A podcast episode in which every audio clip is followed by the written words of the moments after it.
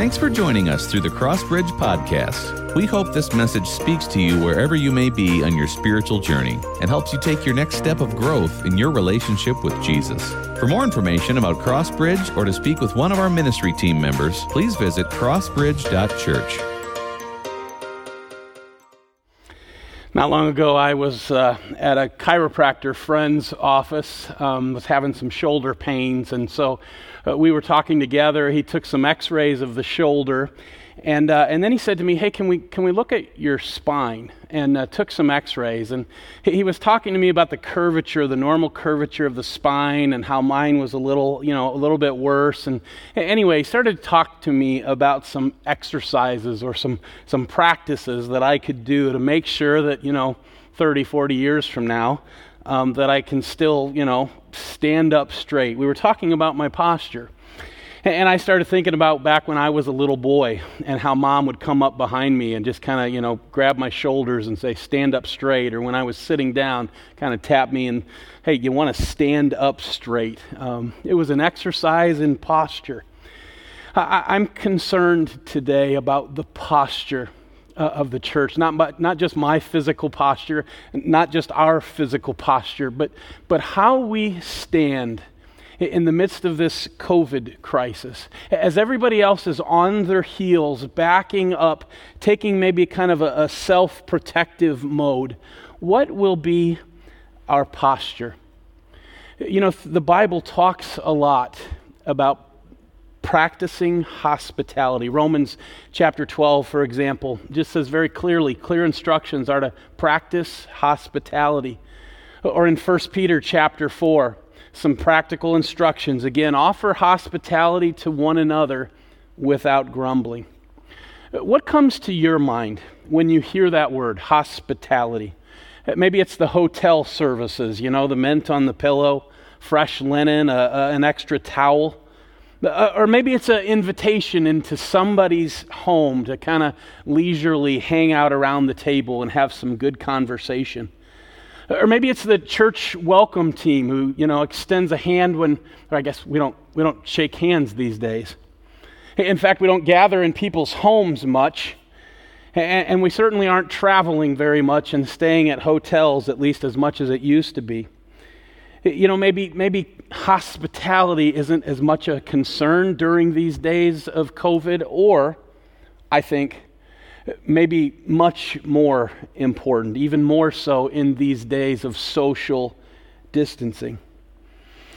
Contrary to the biblical Eastern ancient culture that we read into, in our current culture that's marked, considerably about entertainment, entertaining ourselves and entertaining others, we often think about hospitality in that sense of, we're welcoming people over, or we're trying to entertain them. Jeff Christofferson, he writes an article in the Christianity Today, and I thought it was a helpful one.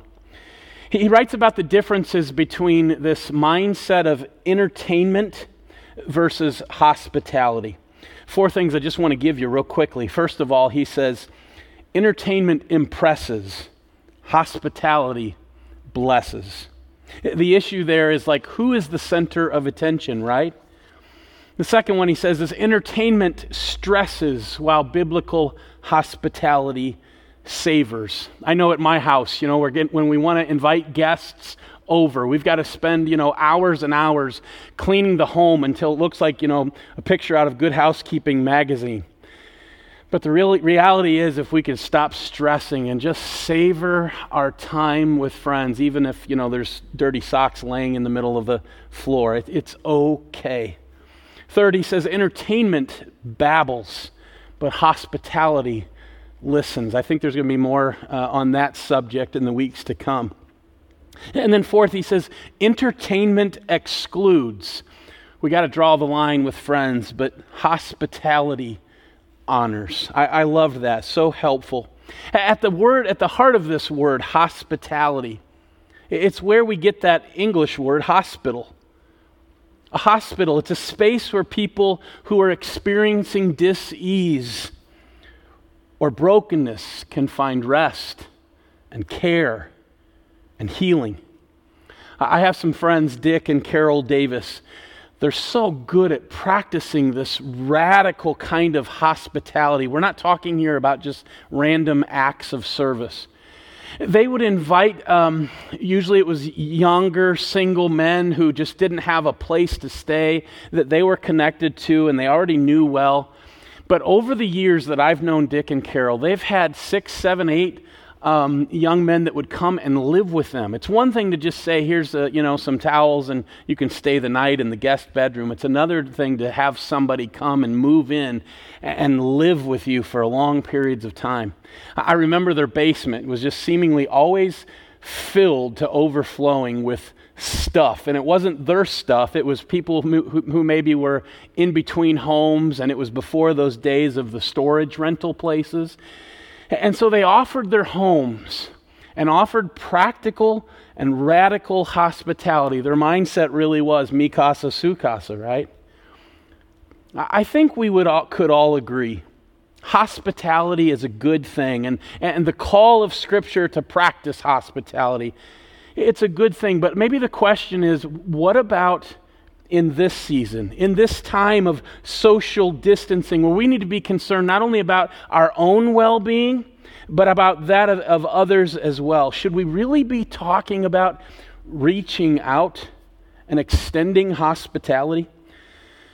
Just a few weeks ago, my niece was getting married, and so a few weeks before that, I needed a new suit. I don't know why all my other suits were just shrinking, or maybe I was growing, but went to the men's clothing store here in our community and walked in.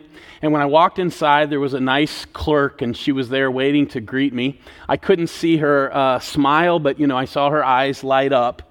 And when I walked toward her, she began to kind of back up a little bit. And she just seemed a little apprehensive or maybe preoccupied about something else, I thought. But anyway, she tried to help serve me and help me to pick out a suit. It's kind of awkward, when they do the measurements. But she did everything she needed to do. And she was talking to me, but she kept turning her head, and I couldn't understand. And then suddenly I realized, oh, it's her mask.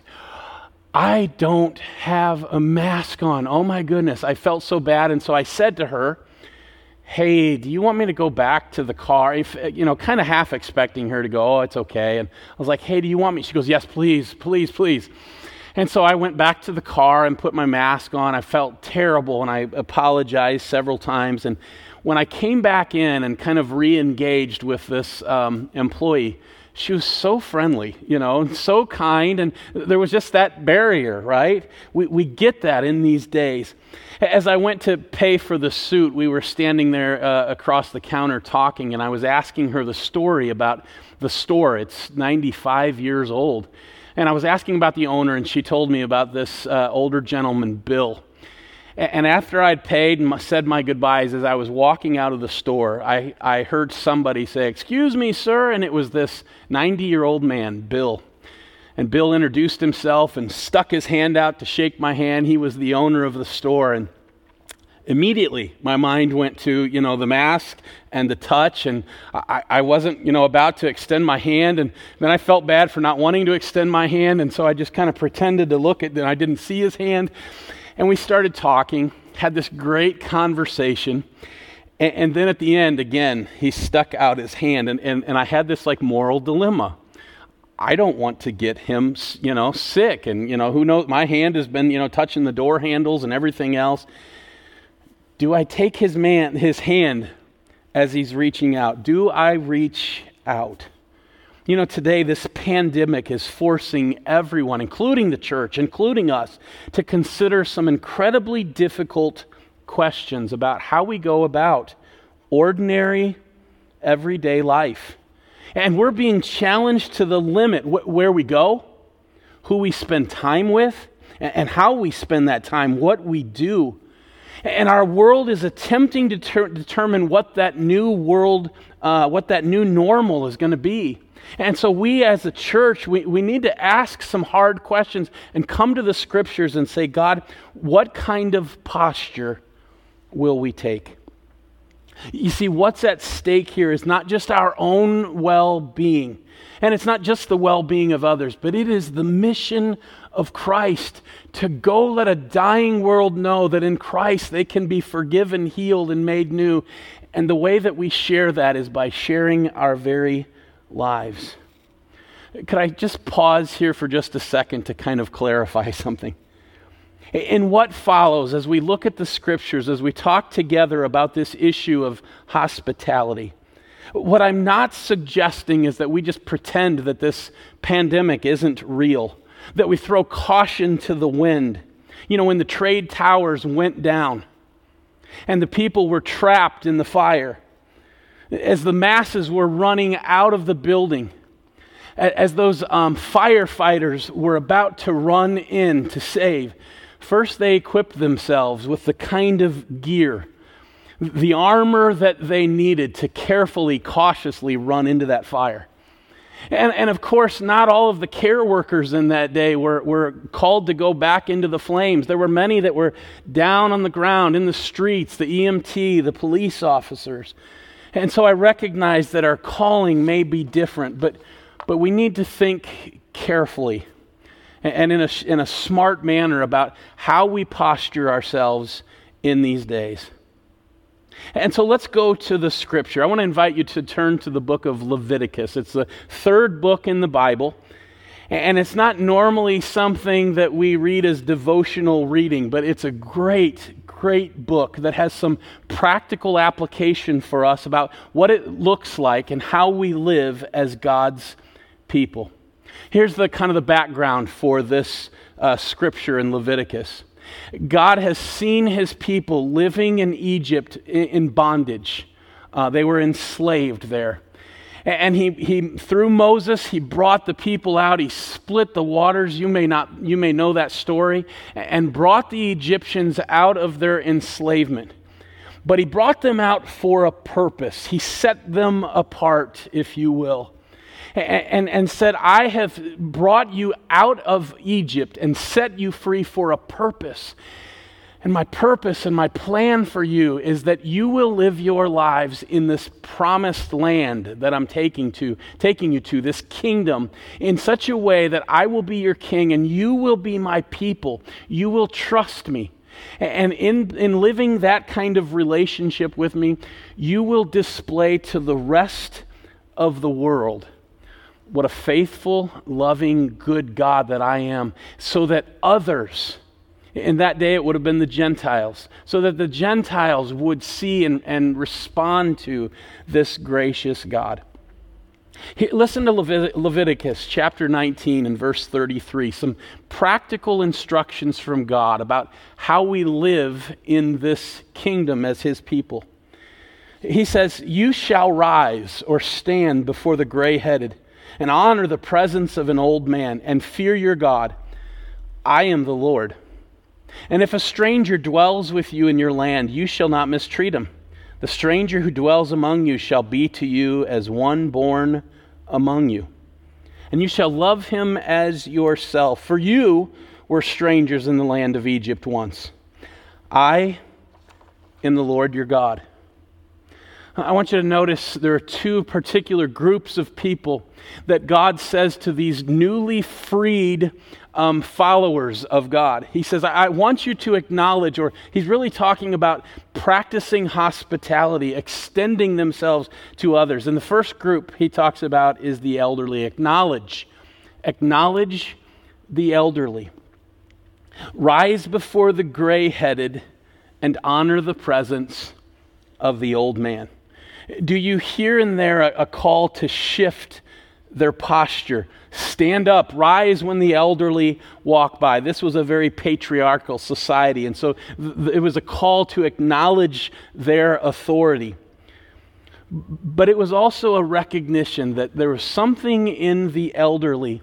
The image of God is there to recognize, acknowledge them.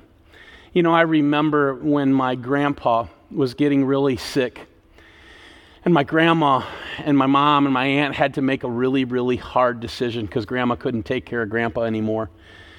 And so I very clearly remember taking grandpa to the nursing home, And I remember just the expressions of feeling so guilty that my mom, my grandma would have, if even just a few days went by that they couldn't go and visit with Grandpa.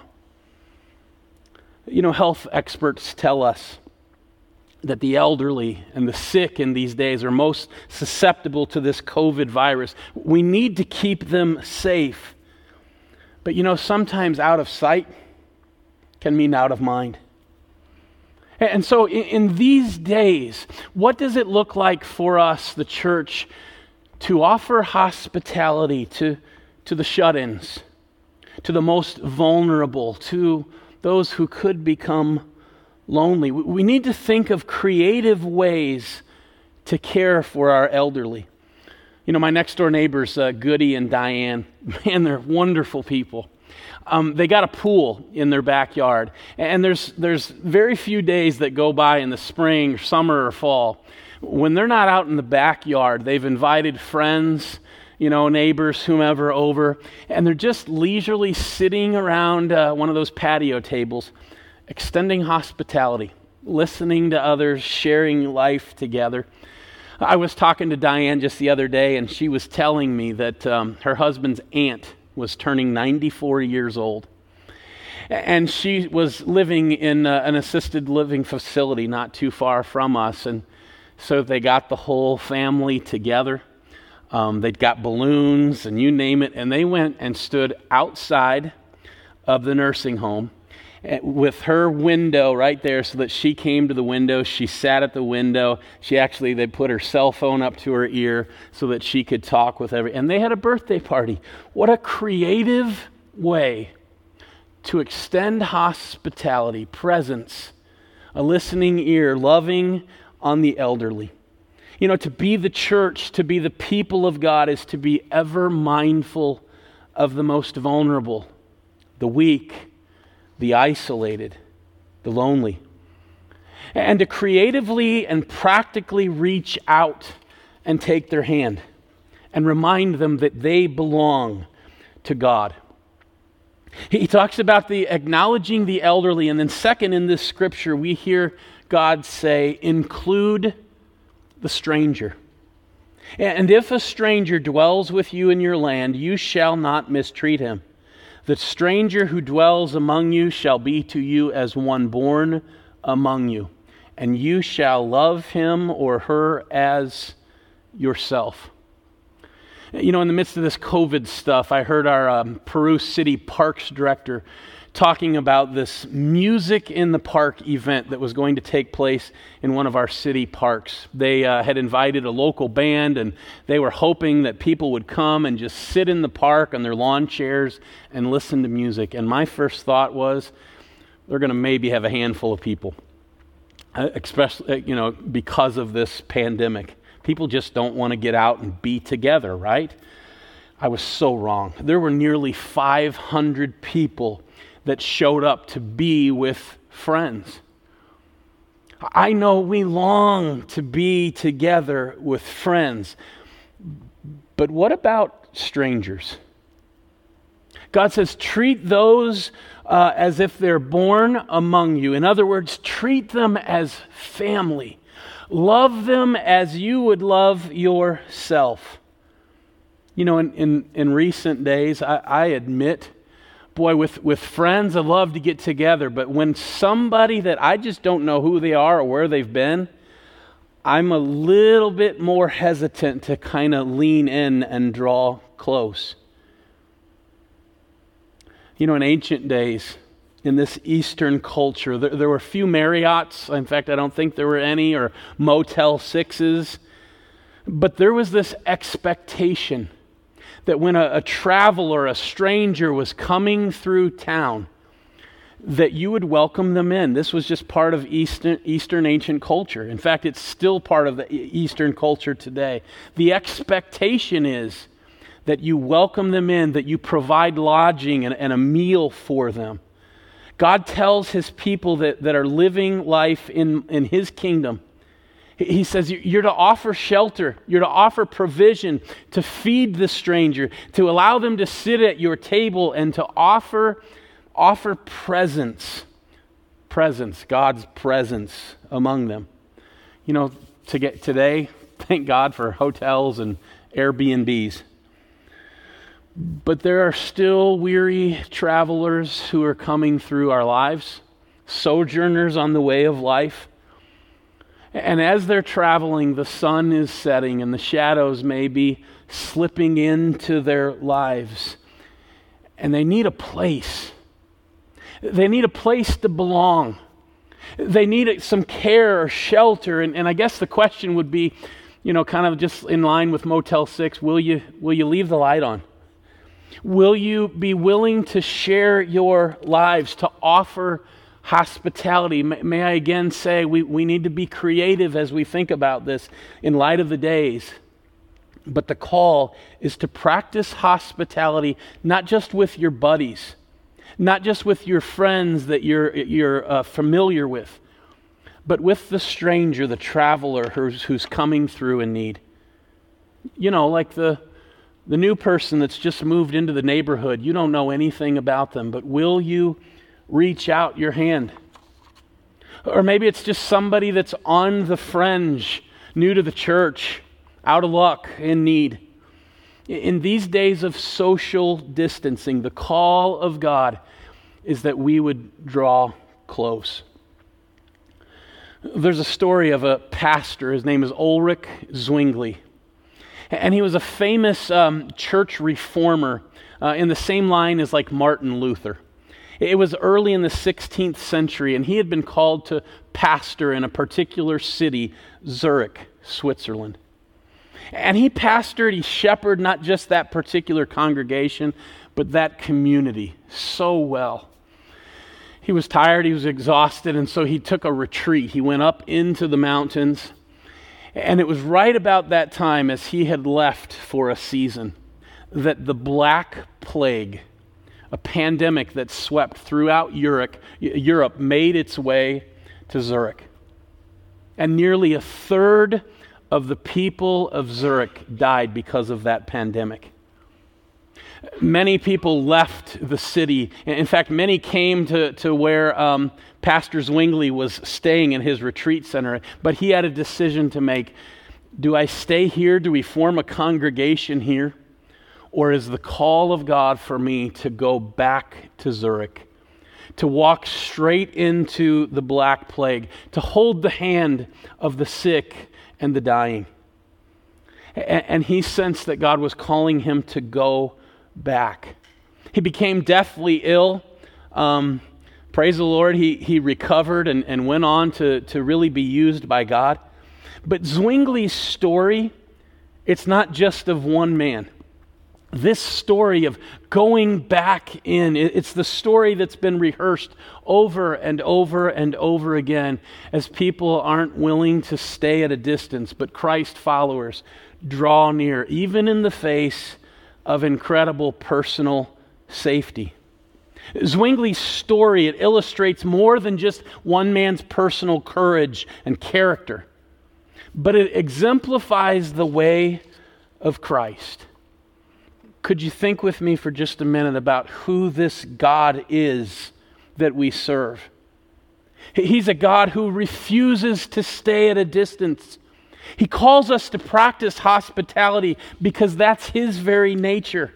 That's what we see Him doing throughout the Scriptures. Go all the way back to Genesis, and we see Him create this environment called the garden, and then He welcomes His creation, Adam and Eve, to enjoy it together with Him. We see it in the garden, we see it throughout the Old Testament, and we see it most clearly in the person of Jesus. God loved the world so much, He refused to stay at a distance when the pandemic of sin overcame. And so Jesus stepped down, He took on the risks. He knew what He was getting Himself into, but He robed Himself in vulnerable human flesh, and He stepped into our pandemic of sin. And in spite of the warnings, Jesus ate with sinners, and He touched the sick and the untouchable. He was condemned, suffered under Pontius Pilate, dead, and buried. All because that's who love is, and that's what love does. Love refuses to keep people at a distance. Love comes near. Love hurts alongside the hurting. In the midst of suffering, love offers more than a tissue to cry with, but a shoulder to lean on, touch, a hand to hold. Love is risky.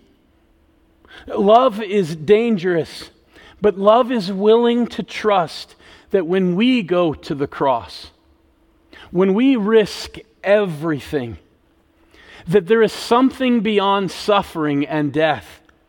You see, the good news of the gospel is that we serve a God of resurrection. And when love calls us to the cross, even in the midst of physical safety, there is something more, the resurrection. In this passage, God gives the Israelites two very clear reasons to practice hospitality. Look at them with me. First, he mentions about caring for the elderly, and then he says, I am the Lord. And then he mentions the strangers, and again he says, I am the Lord. In other words, he's saying, you are to live this way because that's who I am. And you draw your life, you draw your lifestyle from who I am. And then the other reason that he gives, he says, you were formerly slaves in the land of Egypt. In other words, remember that you were once lonely, isolated, enslaved. But I brought you out. And so, motivated by thanksgiving, offer yourselves to others. As I have drawn near to you, so you go and draw near to others. Offer hospitality. How much are you willing to risk? Are you willing to share your stuff? That's part of hospitality. Are you willing to make space in your time to share with others? That's hospitality. Are you willing to risk your health, your life? Again, hear me. I'm not saying that we totally ignore health mandates or that we throw caution to the wind. Please don't hear me saying that we should just remove our masks and, in Jesus' name, go lick, public door handles or anything like that. We need to be careful, and God gives us a mind that we might be wise. But we must seek to love the way God loves. We must draw near. I have a friend, Brock. Brock's a CrossBridger. And Brock is struggling with kidney disease. And so he's on dialysis. He needs to be extremely careful where he goes and who he's with. But Brock has shared a story of a common friend who's just really been struggling with loneliness. And so Brock, from a distance, he draws near. He picks up his phone often, and he calls this friend of ours, or he texts, and just checks in regularly. He invests time drawing close through the gift of technology. We're called to practice hospitality. That's the posture that we must take in these days. Can I just close with a story? I heard a chaplain at Mount Vernon Nazarene University. She posted a video in which she was just welcoming students that would be coming back to campus. And she had some strong words for them. She said, and basically she was saying, guys, there's a lot at stake as, several thousand of us come back to this, campus and try to figure out how to do life together in these confined quarters. One slip up in the state health department could step in and kids send you all back home and you have to do this distance learning stuff. And so we realized there's a lot at stake. Being able to be on campus here, you kind of be in person and have lots of fun and hang out in the dorms. There's so many things that are risks here. And then Stephanie said, as important as all that is, there's something much more at stake. And then she told this story about this game show. It's one of these like obstacle courses that you see, kind of like some of these gladiator TV shows. And she was describing how the game, it's on Netflix and it's called something like Floor of Lava. She said that the game is that you and your teammates need to go across this stage, and the floor is supposedly this hot lava and dangerous, and so what you have to do is to jump from one stationary item to another, or even some that are moving, but you can't touch the hot lava. And she described how, you know, there have been so many groups that have come on, and, you know, some muscular guys and athletic ones or whatever, and she said as she watched, every single group, They weren't able to all make it to the other side. But the winning team was these three petite ladies wearing pink yoga pants. And what distinguished them from the rest is that they decided if they were going to make it across in the midst of the hot lava, they had to do it together. And so they would make it from one area to the next, and then they would reach out and they'd help each other. Some of them just couldn't jump across, but if they worked together, they could make it across. Boy, we're in a messy situation, church, but if we are willing to do this together, to draw near to one another and extend hospitality, just think how the world could see the character of God, the character of love himself in the midst of it all. I just want to close with a few questions. First is this: Who is it that's extending a hand to you? Who is it that comes to mind maybe that you need to extend a hand to? And I mean that metaphorically, but possibly literally. Who is it that you need to extend hospitality? What's the first person that comes to mind? Maybe you begin to pray, God, show me who's around me that I can begin to care for, to offer presence to offer a listening ear. The first question is who. The second question is how. How can we creatively, in the midst of this COVID virus, carefully but lovingly give ourselves away? Maybe it's like Brock, it's picking up the phone and calling or using some of our technology abilities. Maybe before you begin to answer that, you need to think carefully about how you spend your time. Can we create space in our calendar? Maybe it's not only visiting your grandma, but adopting a grandparent. Or maybe it's adopting a single parent. Hey, come and stay with us. Or maybe it's coming alongside of a young married couple and showing them how to love one another by just inviting them into your lives as a married couple. Creating space, creating time, but loving the way Jesus loved. Practicing hospitality. It's a critical part of being on mission together as God's church. Let me pray for us. Father, pray that you would give us the courage and the wisdom to know how we might carefully and lovingly offer ourselves to one another, to put we above me. Thank you, Father, for your faithfulness to us and for your word. Amen.